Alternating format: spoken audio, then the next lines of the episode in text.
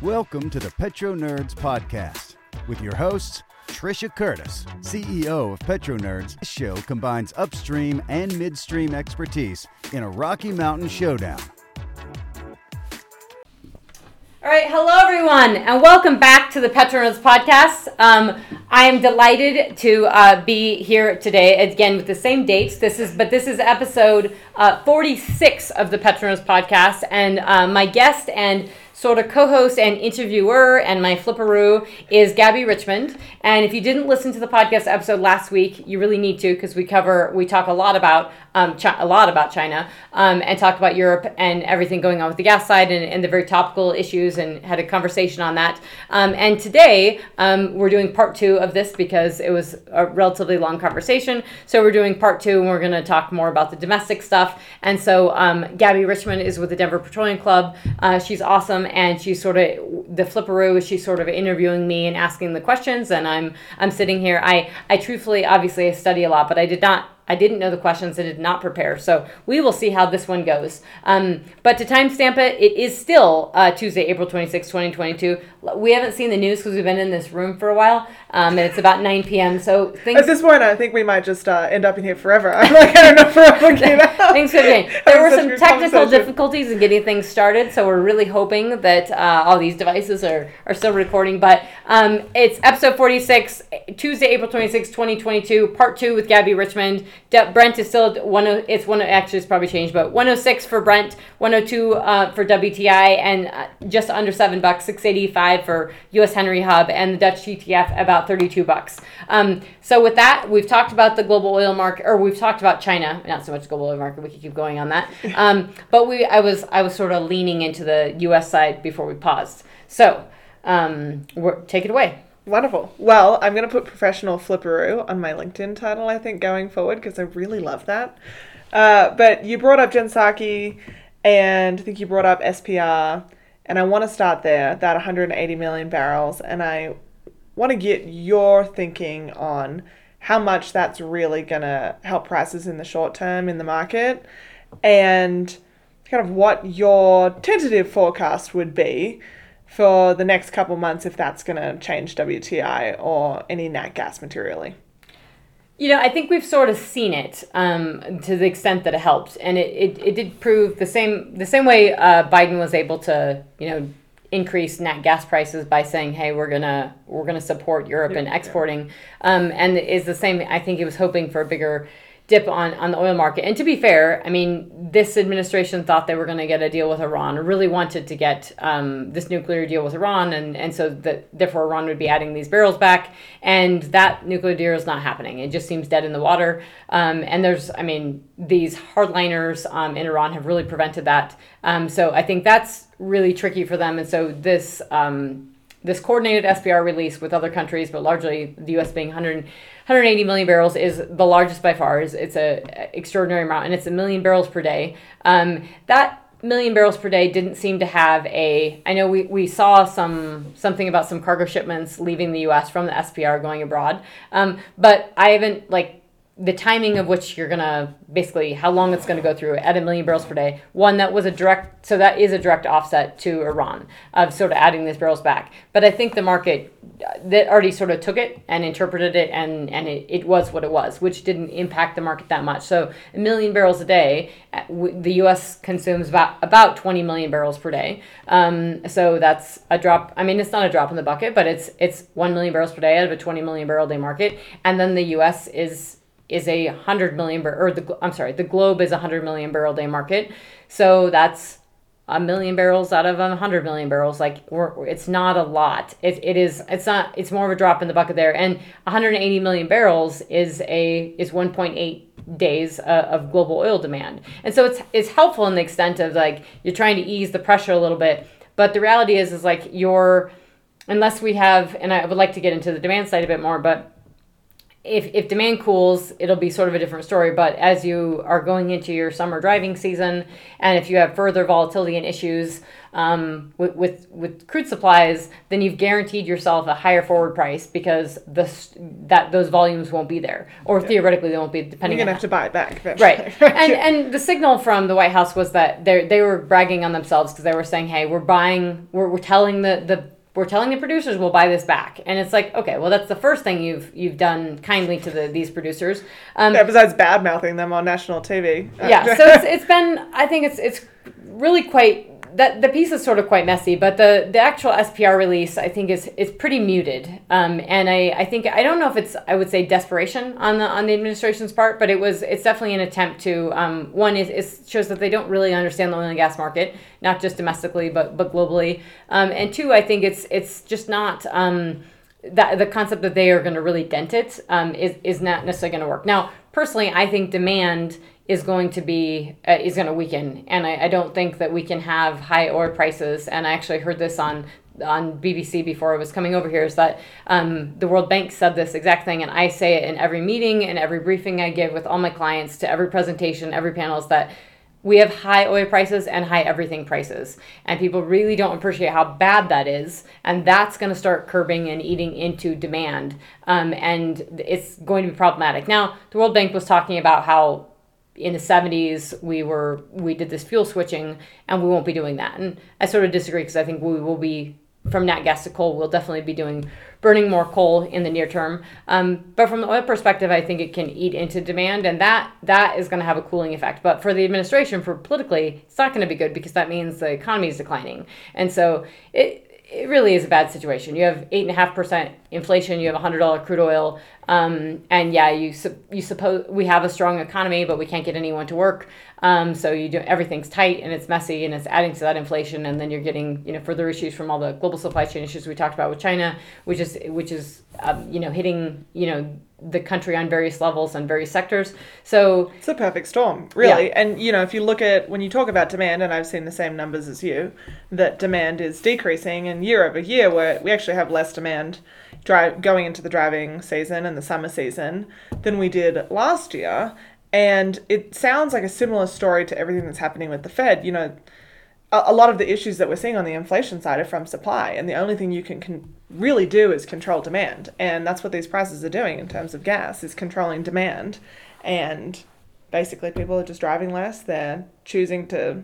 I don't know if they're choosing to fly less. I've seen well, prices I mean, for flights these days. No, and if you've, if you've been to D A A, I mean, it's it's crazy. So I don't think that I don't think we've really seen the d- prices prices impact. You know, the straight up gasoline prices impact the consumer in the U S because people always say, okay, well, adjusting for inflation, et cetera, et cetera. Well, the, the issue now is that if you have four dollars gasoline and you have eight point five percent inflation, which will probably be more like ten percent inflation, I mean, going to the grocery store is where you feel it the most. I mean, coming back, I mean, went to the grocery store on Sunday, and I never, I, I order my groceries, so, which you still feel it there, but going to the grocery store and you barely fill up your bags and it's two hundred bucks. Yeah. I mean, it's really serious. So for a family of, you know, a family that's, you're trying to feed, you know, multiple people, it, this is really, really serious. So gas, it's the high everything prices, and it's that gasoline in the summer, depending on where how things look in the summer and how confident the consumer is, um, and also where they see inflation. So inflation has a lot to do with inflation expectations, and this is why when when people get really excited about wages going up, you should not get excited because it's going to make it worse. Yeah, it does. And wage price spirals are like r- something the Fed is quite fearful of, which they should have been fearful of a year ago, um, but those wage price spirals... But inflation was transitory. Yes, um, even though... Didn't you hear? It, it, was, it wasn't. It wasn't uh, month over month. And at least on the record, on the, this podcast, I have talked about inflation since the beginning of last year. Timestamp it. Um, we'll go back and say... It was fe- yeah, I mean, it's February of last year, but it's it's... It's really scary because the month over month, people think it might be peaking, but it's like, okay, well, where does it peak at? ten percent. Um, but I think in the summer, and as we're looking into these forward months, and I, I talk, you know, about... You know, mortgage rates and, and the economy and everything. I would like to get into that too, but it all feeds into like the health of the consumer. So if the consumer doesn't feel good and is not healthy, um, and people say, well, everybody's got lots of money in their savings accounts and everything, and, and the home prices are up, and okay, that, that's one thing, but there's multiple factors that drive Um, oil demand. And so oil demand growth is a big factor in oil prices. And so I don't think like I E A came out and was talking about oil demand declining a little bit. Um, but if you saw their data, it was sort of their month over month data from March to April uh, was that they actually, so March was like, hey, we revised demand up for twenty twenty-one. April was we actually revised demand down for twenty twenty-one. So it's all over the place. And you don't, demand globally is always backward, look, you know, you're always revising it and it's backward looking. Um, OPEC came out in April and said that they were concerned. So they actually cited um, sovereign debt, you know, concerns over potentially sovereign debt levels, which is huge. I mean, debt in general is just huge globally. Um, and really, I mean, we people need to start looking at emerging markets. And I know lots of bulls, lots of folks on, on Wall Street are always like really pushing emerging markets. But emerging markets are, unless you're exporting crude oil, you're hurting really, really badly um, from grain price increases, from fuel price increases. Um, and the same thing can be said for the U S consumer is when prices go up at the grocery store and prices go up for gasoline. Uh, we'll just see how this summer people feel. I think there's still enough pent-up demand where people have been, you know, stuck in their homes for so long or, or just didn't seeing their families. And so they're going to eat it. But at some point, they're going to stop eating the, like, you know, they're going to realize I don't need that nice thing. And I think Netflix was a nice little, the earnings for Netflix could have been an indicator there of the, you know, they said they lost two hundred thousand subscribers. Obviously, it was kind of the beginning of this this tech cycle, which was going to come. Um, you know, this, I always say Kathy, Kathy Wood's like tech all the time and it just doesn't work. But Netflix uh, declined two hundred thousand users, and um, that doesn't seem like a ton, but it was like the it was the first time they've actually declined users. Well, you could think about they raise prices, so it's like it's like twenty around twenty bucks a month. And if you think about even just those two hundred thousand users, if they're saying, "Hey, I don't think I need this," or I for well, whatever, I'm going to share my password until you come get me, right? Whenever that happens, all, all that all that is, and it just it's like there's and they said what there were, there were several million users doing that, but the reality is like if this is uh, considered not. And and it's not a need to have item, and um that could be that's where things start getting start hurting. And I think it was over a year ago when when Jim Kramer was on C N B C and he's talking about Chipotle and he's just saying, well, you know, inflation is it's not a problem because somebody will just open up another place and it'll be cheaper. And I thought that's not how this works, and people will stop like. I mean, I still am ordering Chipotle. Not as much, though, because it's the cost of ordering a really nice salad from, like, Sweetgreen, and they're equivalent. Um, so it's like, and or it's like, do I go to the grocery store and do I get the meal? Or do I just go to a nicer restaurant and pay slight, you know, more? But if I'm paying, you know, if I'm paying thirty bucks for Chipotle um, with chips and guac and everything, that's not um, the benefit to, like, what it was. And I, I still think that, and I, I'm, I'm simplifying that for, for listeners, but I think a lot of folks uh, on on the younger side, we you were saving money. You're buying Chipotle was at ten bucks at one point, and then it's fifteen yeah. bucks, and uh, so it's the same thing with Netflix though. Is that this was the nice to have, um, and it it's nice. Is it needed or is it a nice to have? And I think if you're paying a lot of money at the pump and you're paying a lot of money at the grocery store, uh, people are going to start cutting back. So I really do think this summer is going to be an important time to watch. Um, you know, h- how people are driving. And I, I think it's going to be fine. I don't think get, demand is going to come off a cliff. But I think the health of the consumer and how they think inflation is going to be and how they feel um, is going to be really, really important. Yeah. And, you know, to your point about ten percent C P I, was it wholesale C P I? Is it ten percent going forward? Uh, those are maybe previous numbers. Yeah. I think the, um, I mean, it's if you break out, so the whole number for the latest number we have, so we'll get a, we'll get the new number, but the it's eight and a half percent was the um the latest the latest number. We should be getting a new one, which was ex- is expected to be around ten percent. Um, but if you break out the like the individual categories and you chart it, and you can do this on the U S Bureau of Labor Statistics and just pulling up the charts, um, you see certain trends and they're quite clear. It's like go look at two thousand seven, go look at two thousand eight, and see how. how it looked then. We have higher prices for beef and, and most food items um, than we had at that time. And natural gas prices, I think, are really, really important. Um, I'm actually a little more, I'm more concerned about natural gas prices impacting the consumer than I am necessarily about four dollars at the pump. And that's because uh, if you're looking back to two thousand seven, two thousand eight levels, we had, you know, these these price spikes, but and we had lots of inflation and problems with the economy and, and housing. But natural gas prices are it's electricity, so electricity prices have continued to increase for the last, you know, if you chart that on U S Bureau of Labor Statistics, they're they steadily are rising.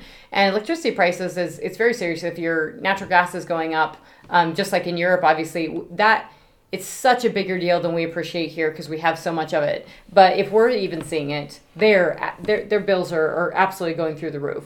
Um, and so the idea that this, you know, anybody resistant to the concept of we could we could have a recession, which is just two consecutive quarters of, of, of declining growth. I mean, we're going to have a recession. Like it's it's yeah. going to happen. Um, and we were we just kind of bamboozled by this crazy growth we had in in coming out of COVID in twenty twenty-one that was ridiculous. Um, and this you know trillions of dollars, like twenty-seven trillion tr- sloshing around the global economy that just has sort of fueled all this stuff. Um, but I I. still am concerned, like even with when people keep saying, and I heard it tonight before I left and was listening to Bloomberg, but the consumer is still good. You know, the consumer still has all the savings. Someone should talk to a consumer. That's what I want to say. Yeah. I mean, like, really? How out of touch are you? Yeah. And it's all that expect. It's like, well, do I want to spend all the money in savings? Like I will, people will have to do that. I mean, families will do that, but that's the point of where if they're spending their money in savings, they may not be spending on other stuff like Netflix or these other things. And that all has these compounding ripple effects in the economy. And when I hear um, stock advisors start to say, like, hey, look at Target instead of, you know, the fancy fangled tech, it's like Target and Walmart and all these other stocks, because those are the ones that do well when things are doing a little more poorly and you're going to the, the cheaper stuff. So it's just a... the separating, you cannot separate the consumer and the health of the economy and um, and commodity stuff at all. And they all fold into each other. And economic growth um, is... Economic growth and the economy do really well when prices are low and stable, not when prices are high and inflation is going bananas. Right, and then we've had fifty basis point hike from the Fed. That's oh, yeah, sorry, bringing it back to the Fed. Yeah. Bringing it back yeah. to the Fed. Uh, and I think last time I heard mortgage rates at five twenty-five. Again, this is probably last week. These are old mm-hmm. numbers. uh, and how that all impacts everything when people are paying more for their mortgages, when people are paying higher interest rates, when people are paying higher gas prices and they're paying higher heating prices and higher electricity costs, and how that all factors in. And and what particularly gripes me, and maybe, you know, I'm going on my own tangent, is you hear the Biden administration looking at U S oil and gas producers and saying, well, you need to drill more, and this is on you, and don't be price gouging, and don't hurt the consumer. A, like, we are the only prong in this wheel that's coming off the hinges, as far as I'm concerned. And it really has no bearing of truth. And I want to get your thoughts on that uh, in particular, and you can circle back to the Fed and how you think the Fed's hasn't, yeah. hasn't so handled things. I think I think we'll start with the Fed and go into housing, because I, I do... I. spend a lot of time talking to folks now about this housing piece, which I think is really, really important, and rising uh, mortgage rates, because um, I was actually, I had to do my taxes and was just talking to my accountant, and we were we were talking about mortgage rates today and the thousands of people who have been laid off in the mortgage industry because refi, and part of it is because the refi boom was so great because mortgage rates were so low over the past couple of years. But we've seen mortgage rates go from three point two percent in January to last week being five point two five percent. You're correct. But now it's, it's we're probably pushing, I, I had seen it was five point three five, but if you and I were actually to try to get a mortgage today, I guarantee it's going to be way higher than that. So what yeah. you see on the, on the sticker price is very different than what you actually have to get. And so Good if you point. put it on Google and you put the various cities, it is, um, I mean, you're seeing like six percent. And that that's where you start having to look back at the two thousand seven, two thousand eight levels. And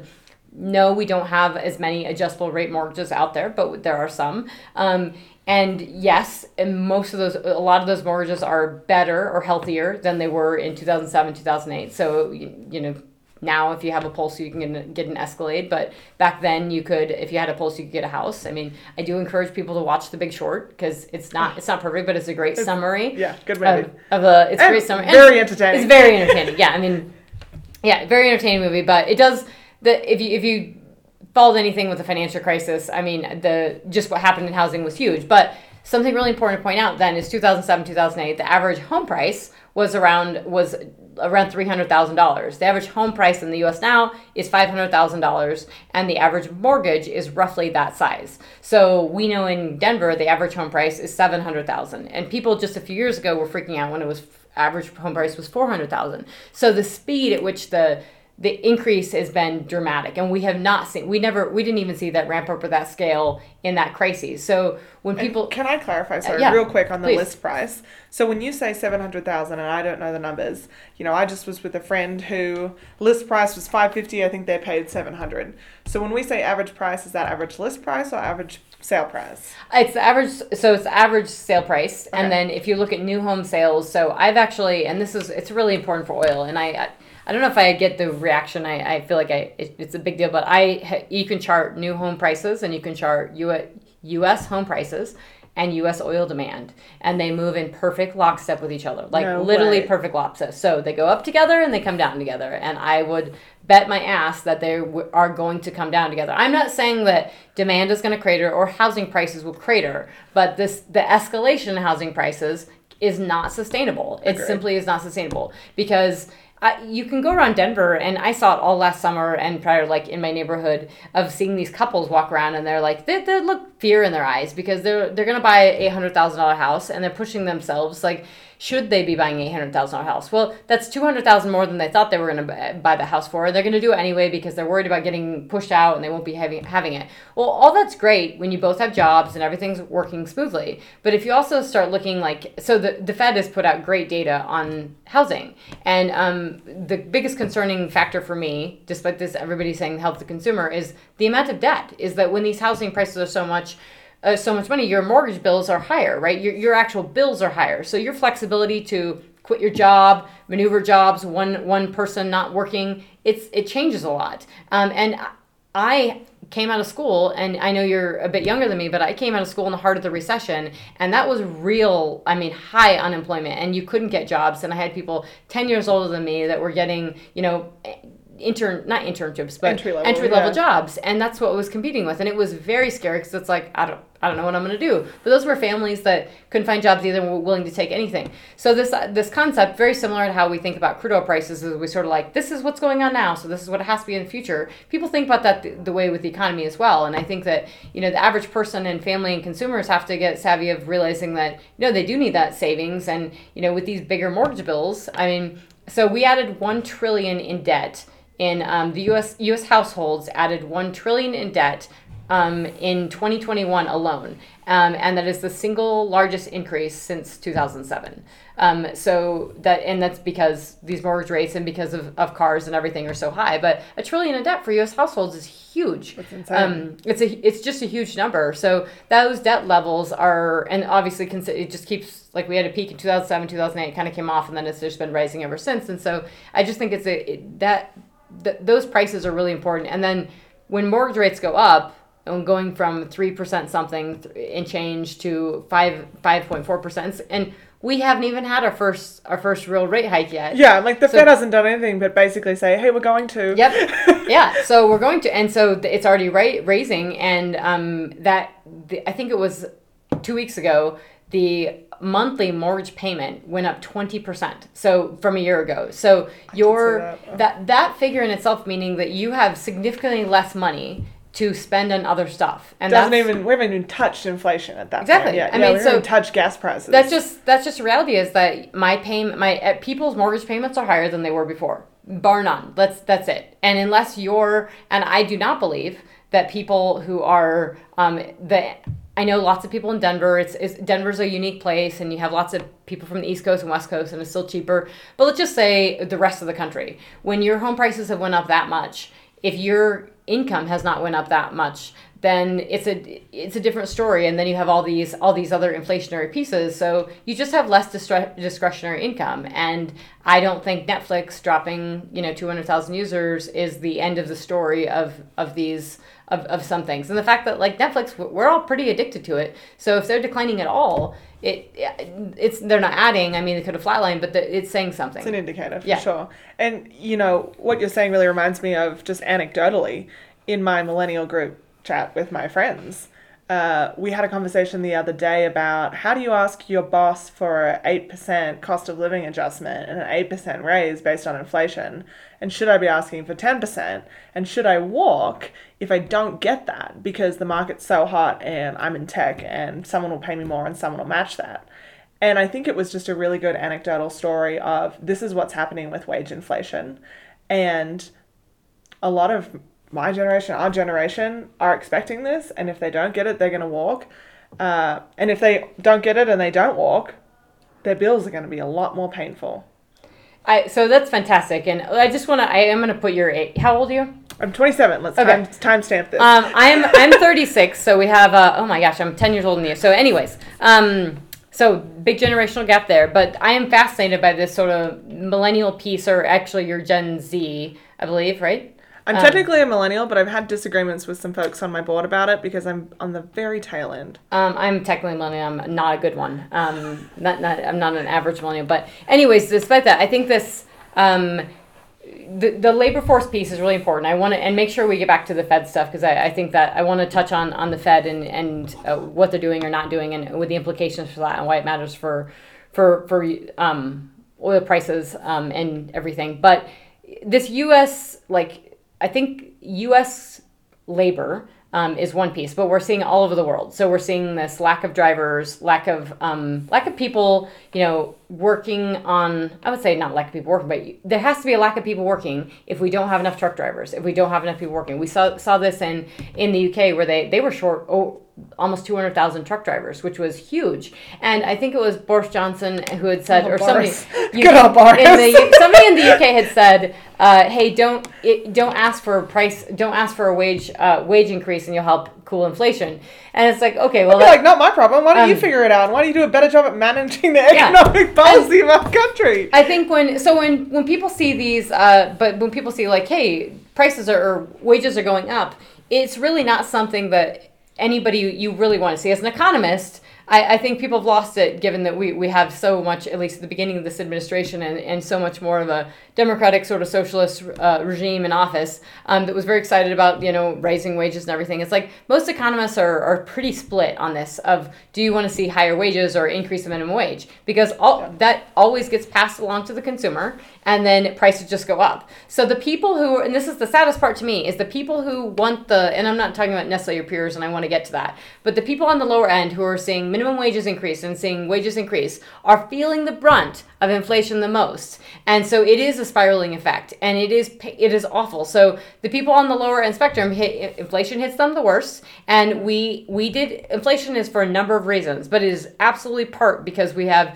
growth in entitlement programs and trillions of dollars. We had this administration and Congress wrote checks like a drunken sailor for a year in the midst of all this stuff. And I, I do believe that economists were intelligent enough to understand that this would cause inflation. And yeah. we know this because when we were starting with stimulus measures and all these COVID freakouts, people would say, we don't have to be worried about inflation because these are not entitlement programs and long-term spending. When it gets into long-term spending, then we have some problems. And so that's where I, it's not all from that. I mean, there's many, many things in the global economy that are causing inflation, but certainly the U S has led inflation, and we have been on, we, we've been right up with Turkey and Brazil in terms of the rate of inflation. And that is a category that you just don't want to be in. I mean, it's it's quite scary. So um, I think from a, that gets into this fiscal lag. I really think when people start talking about why people aren't working. So basic question I always get is like, why can't we find people to work in the field? Yeah. There is a fiscal lag. I think there's,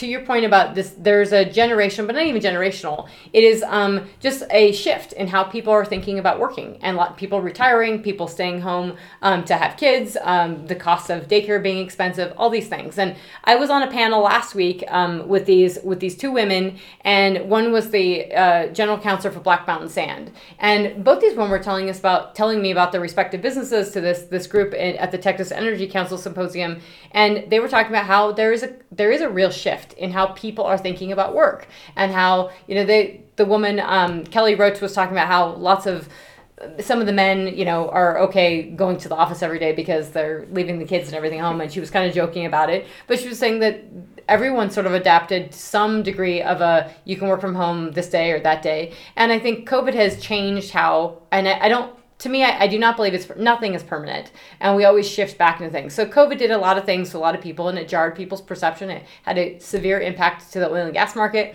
But this idea that, like, people will never go back to the office, or that people will not travel. I mean, at the end of twenty twenty, all the oil economists in the world said that, you know, oil demand uh, for business travel would never recover. And oh, yeah, the other day they're now coming out, oh, business travel is back. It's totally yeah. fine.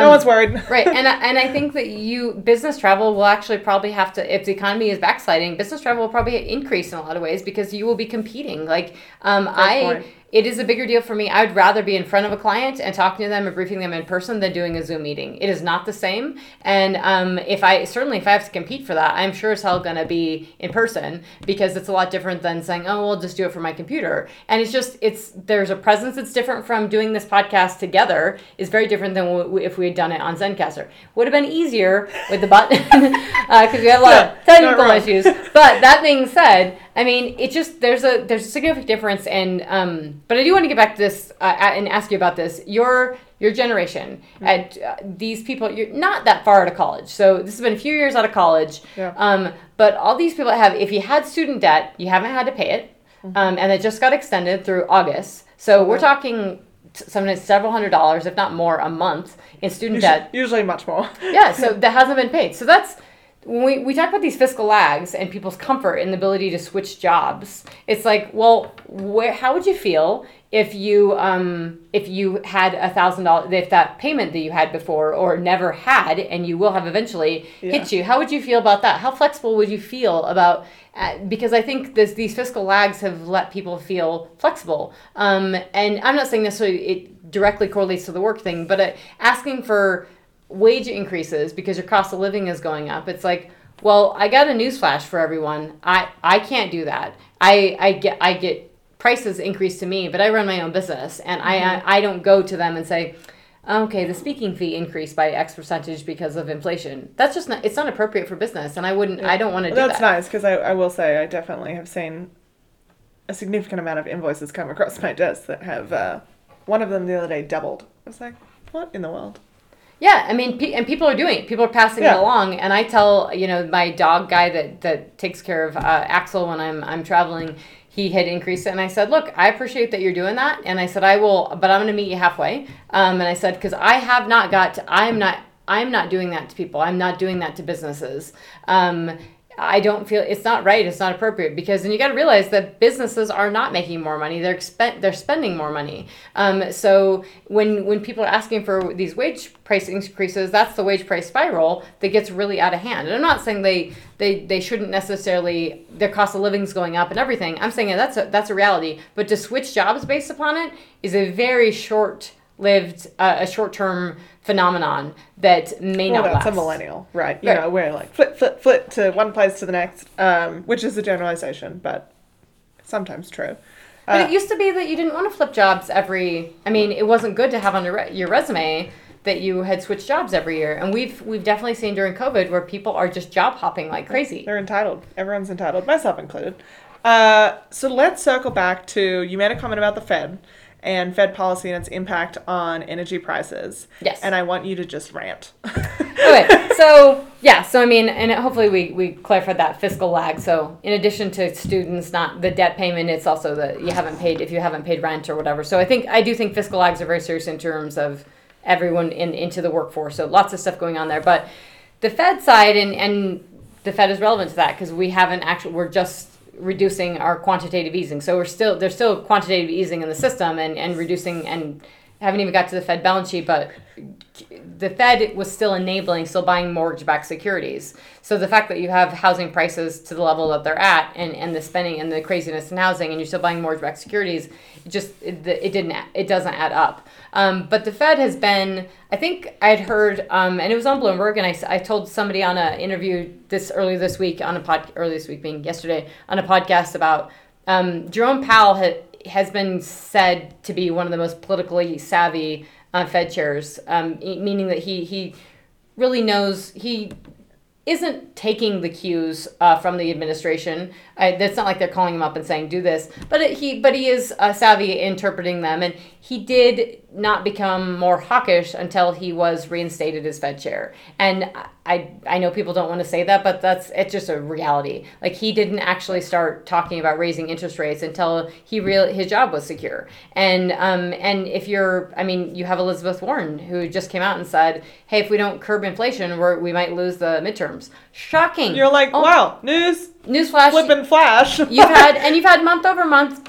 If you pull up the inflation numbers, that's what Jerome Powell last summer. Last summer, I mean, I, I walk the dog and I listen to I'm listening to Jerome Powell speak and, you know, the live stuff, and I take listening to that stuff really seriously. But it's like, he's like, if we have month-over-month inflation, then we have a problem. And it's like, we have had month-over-month yeah. inflation up until that point, and then we've considered can had it. So when they when he a couple months ago or a month ago when he's talking, he says, you know, hindsight's twenty twenty, if we knew then what we knew now. And it's like, ah, you should have known. But each time it went up, every every two months it went up, then you could have said we should have done something. And now the real problem, and what's really scary is that, and why the risk of recession is as high, is that you have to cool off the economy now, and you don't you can't control all of it, because all of that you inflation, can't control supply, right. right so you've got to control demand, right? So you're you're Well, and you just, you have to attempt to do something because, uh, one, if you don't raise rates, you can't lower them either when things are really bad. So you have no tools in your toolbox. So you should have been raising even a little bit, uh, a quarter of a point. The fact that they didn't do it, that scares me from a political point of that there was some real ass kissing there. And I just, I'm, it, it is really wrong to me that we weren't even doing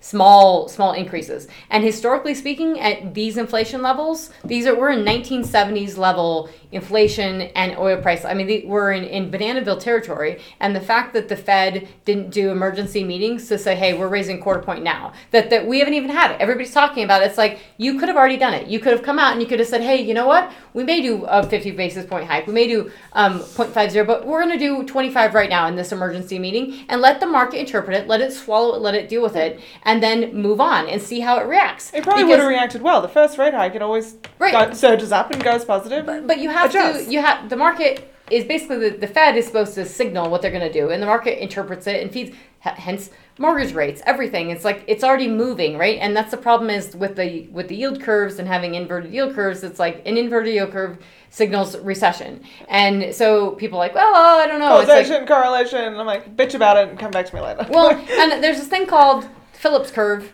Um, and at London School of Economics, I mean, and it, we were all nerds, so, um, but they had like a t-shirt at L S E, and it was like the Phillips Curve, and it's like, inf- the Phillips Curve is inflation and unemployment. And Switzerland was always on, like, you wanted to be Switzerland, because inf- Switzerland always had low inflation and, um, and low unemployment. And, or, yeah, yeah, low inflation, low unemployment.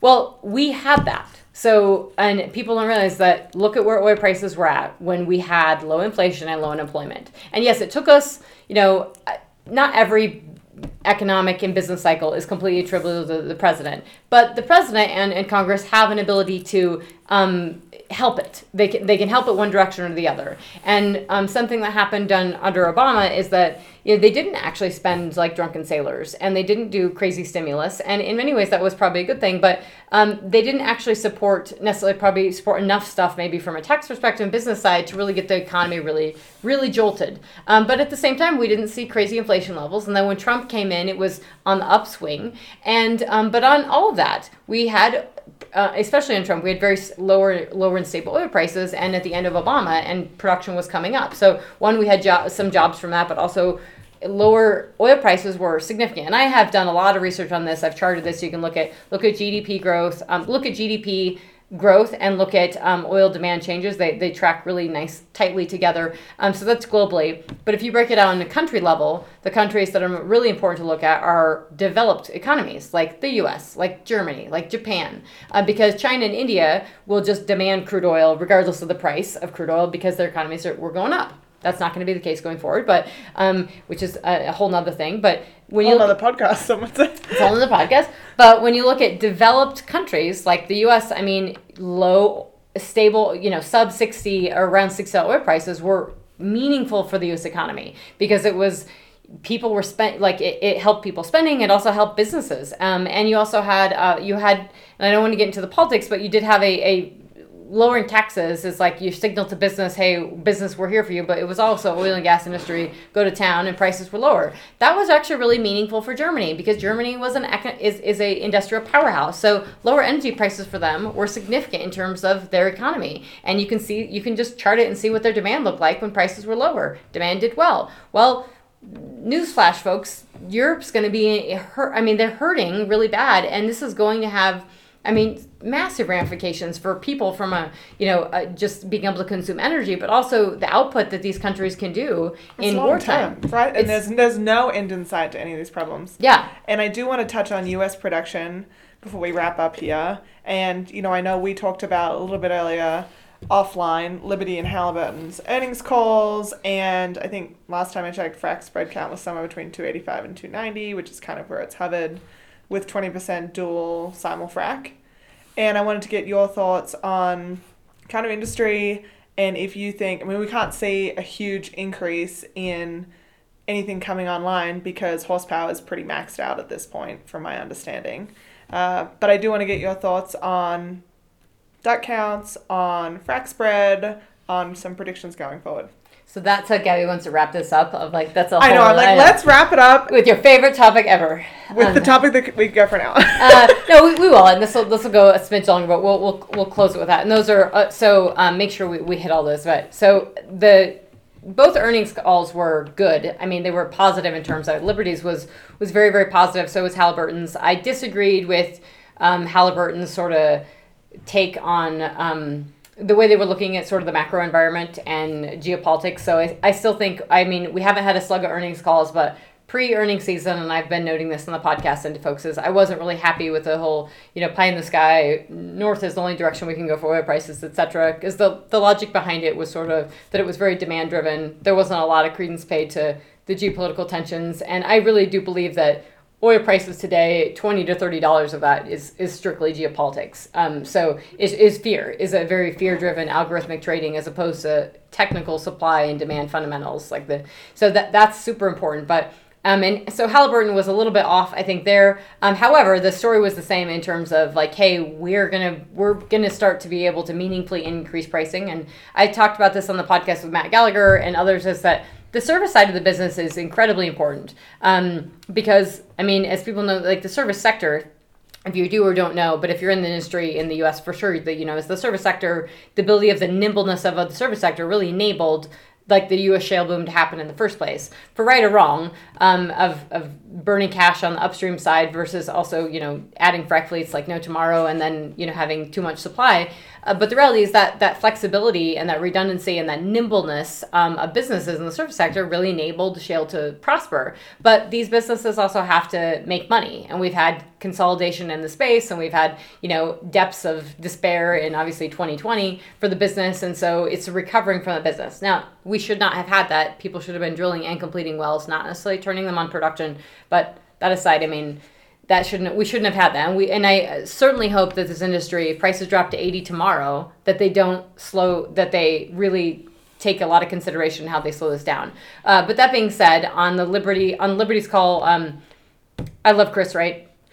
But I have to say, I mean, he really, he opened up his uh, his his earnings call the way I have been speaking on panels and talking a lot lately of just like, this is an energy crisis. This energy crisis started in twenty twenty-one. And he's like, but that aside, we'll get into the earnings. Uh, but they obviously take, you know, energy security, energy poverty very seriously. And so he he does fold in his business, though, of saying, hey, we're fracking. I mean, we're in the business. Things are growing. We're doing this. And so if you actually pull that to a macro perspective, from a macro being U S U S macro, um, activity is up, right? Everybody yeah. is adding. And so when we talk about these uh, labor shortages, which they do talk about their earnings call, and we talk about sand tightness, which both of them talked about being in the first part of this year was really, really big, but it's it's been somewhat alleviated, so people are getting it.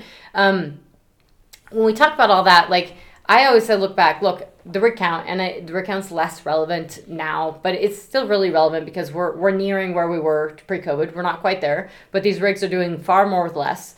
Um, they're longer lateral. Oh my gosh, these lateral lengths! It's you, insane. It's absolutely insane. When you're looking at these companies that are fifteen thousand foot here, fifteen thousand foot there, and and then it's also like your average, just your average lateral length in the Midland, I believe, is about thirteen thousand foot. So. It's yeah, like you can't even see the rig once you yeah, stand at the end. You just you're just that's your average, and so the ability that means that a lot of companies have blocked up their acreage, um, and that means that so you have these longer laterals, and so there's a lot of efficiency gains from that, um, and you have multi-pad. More companies are having you know more wells on a pad, and you have to think about it because if you listen to earnings calls and you had. List earnings calls for a decade, you would have thought that we would should have been simul-fracking several years ago, but we weren't because because. we companies only got to the point quite recently where they had six wells on a pad.